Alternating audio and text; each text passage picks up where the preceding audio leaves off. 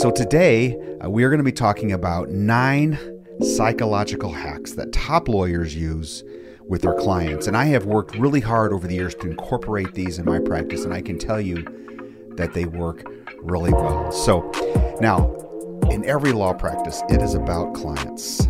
And clients are humans just like us, and every one of us operates off a standard human operating system. So these are shortcuts and hacks on how to optimize um, operating within that operating system. Well, hello and welcome to the Jay Sterling Hughes Show, where we share the secrets of how we are building a rapidly growing law practice. You know, over the past nine years, we have scaled from zero to 25 attorneys and doing over $15 million in revenue. And I have nothing to sell you. My purpose here is to document what's working and what's not working in our practice with hopes that you can take that and you can recontextualize that in your practice and shorten your success curve. And so today, uh, we are going to be talking about nine psychological hacks that top lawyers use with their clients. And I have worked really hard over the years to incorporate these in my practice. And I can tell you that they work really well. So now, in every law practice, it is about clients. And clients are humans just like us, and every one of us operates off a standard human operating system. So these are shortcuts and hacks on how to optimize um, operating within that operating system.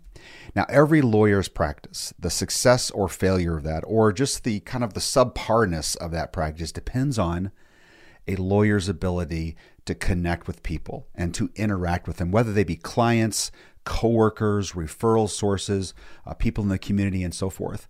All of that matters. And what I'm sharing with you today are ways to improve those interactions. Now, now just like everything, you can use and you can abuse these things. And if you've got a, a personality that's bent toward con artistry and uh, just not living uh, good values, what I'm sharing with you today is only going to magnify that and make that worse.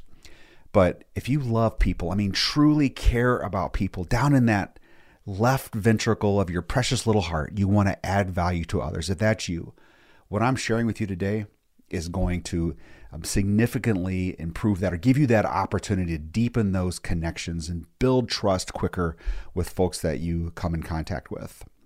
All right.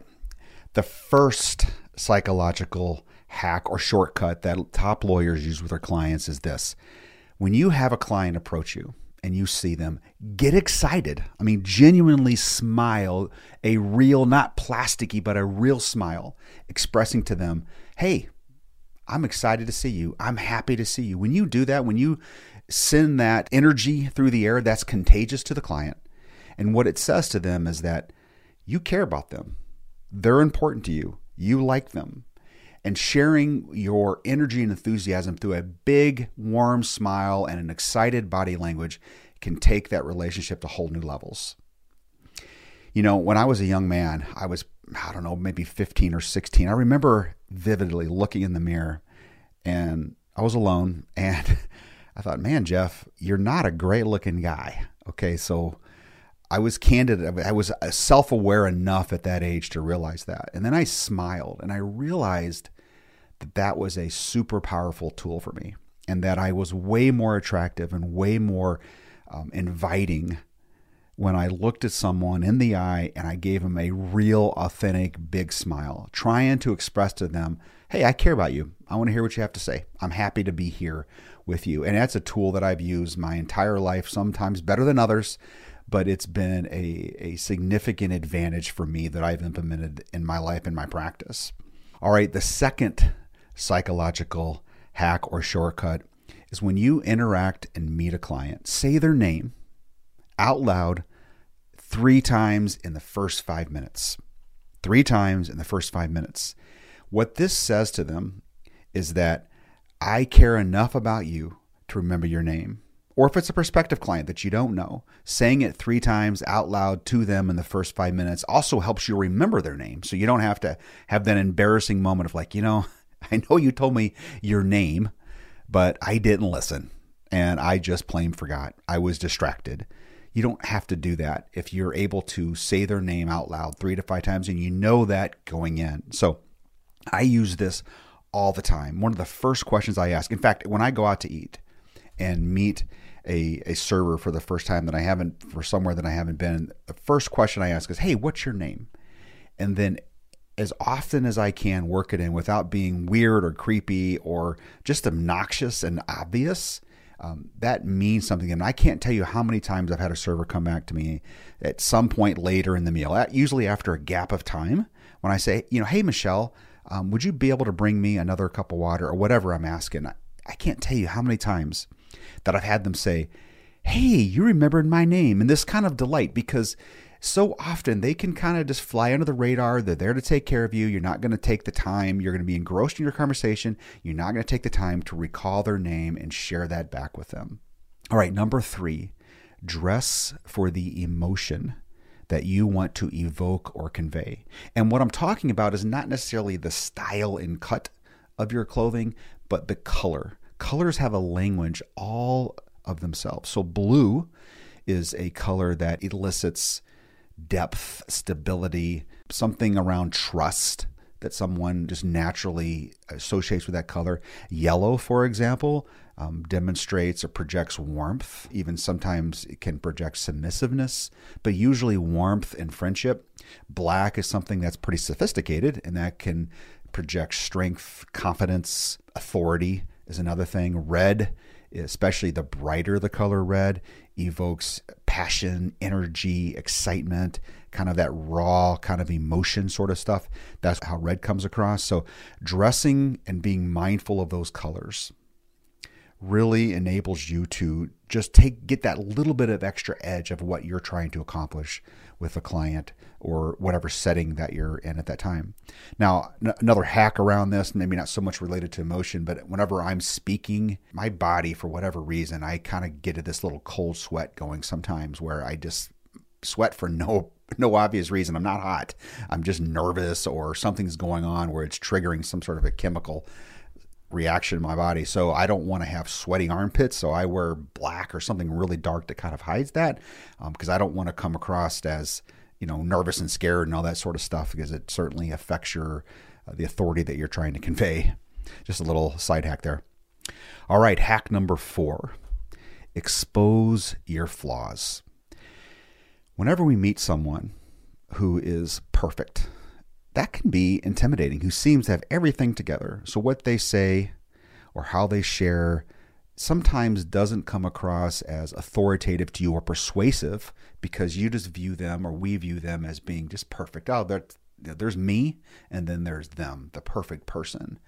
So, I have learned, and this especially has come up in my really close relationships, like with my wife, for example, whenever I have the self awareness, at the same time, I have the confidence or courage to expose my flaws and be open about my vulnerabilities, that just deepens that trust so much quicker.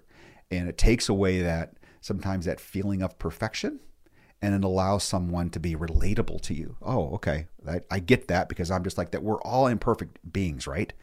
And owning that, recognize that up in an authentic way. This is an area that can be certainly fake. And whenever you can be self deprecating in a way that is clearly obvious that you're not being sincere or you're talking about areas of your personality that aren't really weaknesses or flaws, but you're making fun of a strength because you feel confident in that particular area, that comes across as fake. We all have known people like that. We just didn't trust, you know, their self quote deprecating humor and that sort of thing. It was coming from a place of deep, deep insecurity, not security around, hey, I really struggle with listening, or hey, I really struggle with empathy in that particular area, and that really bothers me, or I feel like a poser and I'm not smart in this certain area. Those kind of things, people identify with that, and they it just deepens and strengthens that connection. All right, hack number five, and that is use pauses and silent moments in conversations strategically. When there is a pause, and you wait and you ponder and you look at that person that you're communicating with directly, what a lot of times that sends the message of A, I'm confident enough that I don't have to be nervous and fill this moment, this pause in our conversation with more words that are often kind of trivial or not too important or kind of even meaningless in their worst, right? But when you're able to pause, you can convey, hey, what you just said to me was interesting or important to me, and I want to ponder that for a second. And I'm confident enough that I don't have to fill it with something just because I'm nervous and I want to fill in the noise and fill in the gaps with something. That can go a long ways to inspiring that individual, showing that you're confident, you're trustworthy, you're in control. You know what you are doing. When you do that, when you have those pauses, being mindful and staying present is important because they can sense, others can sense when you wander away and you're no longer in the conversation. So that's kind of the downside of this. So staying centered and focused uh, really goes a long way to strengthen that bond that you're trying to create with the other person. All right, number six play mind games with yourself, with your mind. Certainly not the other uh, person that you're communicating with. So, confidence is absolutely contagious. And I have and almost every time in the recent past where I knew that I had to speak, I would just imagine myself smiling. I would imagine myself leaning in. I would imagine people in the congregation or in the audience or whatever looking up and listening, thinking of everyone in the room listening, which I know is never the case, right? Someone's, many someone's are a lot of times on their telephone and doing whatever, distracted, focused on something else. But I would imagine in my head speaking with confidence, speaking with my hands out of my pockets, speaking in a sort of leaning in way, making eye contact, because that kind of confidence is totally contagious. The audience, the person, and the people that you're talking with certainly pick up on that.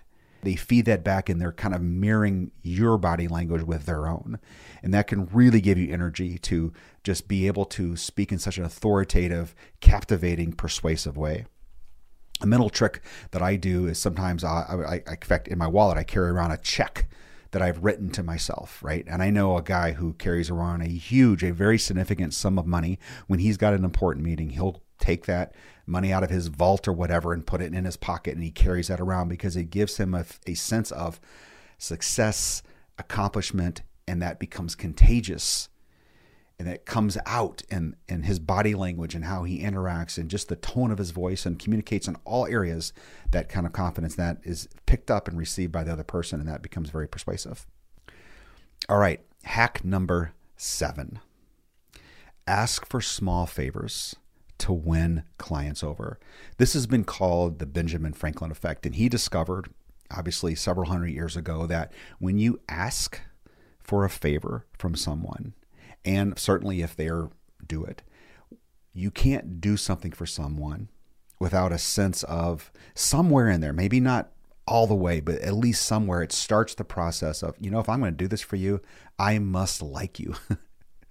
I must trust you. I must, um, I'm serving in a way. And so there becomes this sense of, taking care of someone and taking ownership of that relationship. There's also what it also triggers is this idea of reciprocity, right? Someone gives something to me, I owe something back from them. And so they sometimes, the other person can develop this sense of expectation back from you that you're going to invest in them in some particular way. And if you're trying to win them as a client, that can be a, certainly a way that a technique that goes a long ways toward doing that. But you got to use this wisely. You certainly can overdo it. You can use it in a in a really negative way that can hurt you along the way. So having that emotional intelligence to know when and how to use that is important, but using it nonetheless can really advance that relationship. All right, hack number 8, and that is serve food during key meetings. We all know, we've all been to these meetings where um, we're hungry and we're thinking about that. Okay, that's one reason. Another reason is that whenever you sit down with someone, and it doesn't have to be this big course meal, but it could be small finger foods or whatever, when you sit down with someone and you share and you break bread together, that builds a sense of community and connection and, and, breaks the ice in many circumstances, especially if you're in a heated negotiation, um, you're in some tough conversation that only works to lessen that, break the ice that is there um, between you and the other party. Another thing you can do when you do that is just have some closeness with them, that physical proximity while you're sharing and eating together also opens people up to be more accommodating and collaborative with whatever you're pursuing along with them. All right, hack number nine, and the final one here warm your hand, or in my case, even dry your hand prior to a handshake. And here's what I mean by that. So there's been studies out there that physical warmth it also communicates and is connected, highly correlated to um, emotional warmth and more emotional connection with the other person. So if you know your hand's cold and you just came in, like I live here in Wisconsin in the U.S., and whenever I'm out and it's freezing, I go to shake someone's hand. If my hand is freezing, that's conveying something to the other party that I don't want. I want to warm up that hand and be able to shake hands with them and have a warm hand that conveys warmth and caring to them, especially when their hands are cold. Another thing, and this is kind of an embarrassing thing, so maybe um, maybe I'm going after what I just shared about exposing flaws, but I have always had kind of this propensity for my hands to get sweaty for no good reason at all. Not because I'm hot, because I just have a sweaty hand sometimes, and it comes and goes. I don't, I can't find the pattern in it, and it's at times been super, super embarrassing to me um, that I've had to you know shake hands with someone and it's like I just washed my hands or got out of the pool or something. So you know, being mindful of that, what I try to do is just dry it off, keep my hand in my pocket right before, um, you know, without being trying to convey something else I don't want to convey, but keeping my hand in my pocket so I can try to have that as comforting and as uh, socially acceptable as possible. So those are the nine psychological hacks that top lawyers use with their clients, and they're not just techniques. They give us the ability to deepen our practice and grow our relationships and build trust even quicker, which ultimately lead to a much more successful practice, certainly more rewarding relationships, because relationships define us in life. So use them wisely, and I hope that your practice grows as a result. Thanks for being part of today's episode, and I hope you have a wonderful week.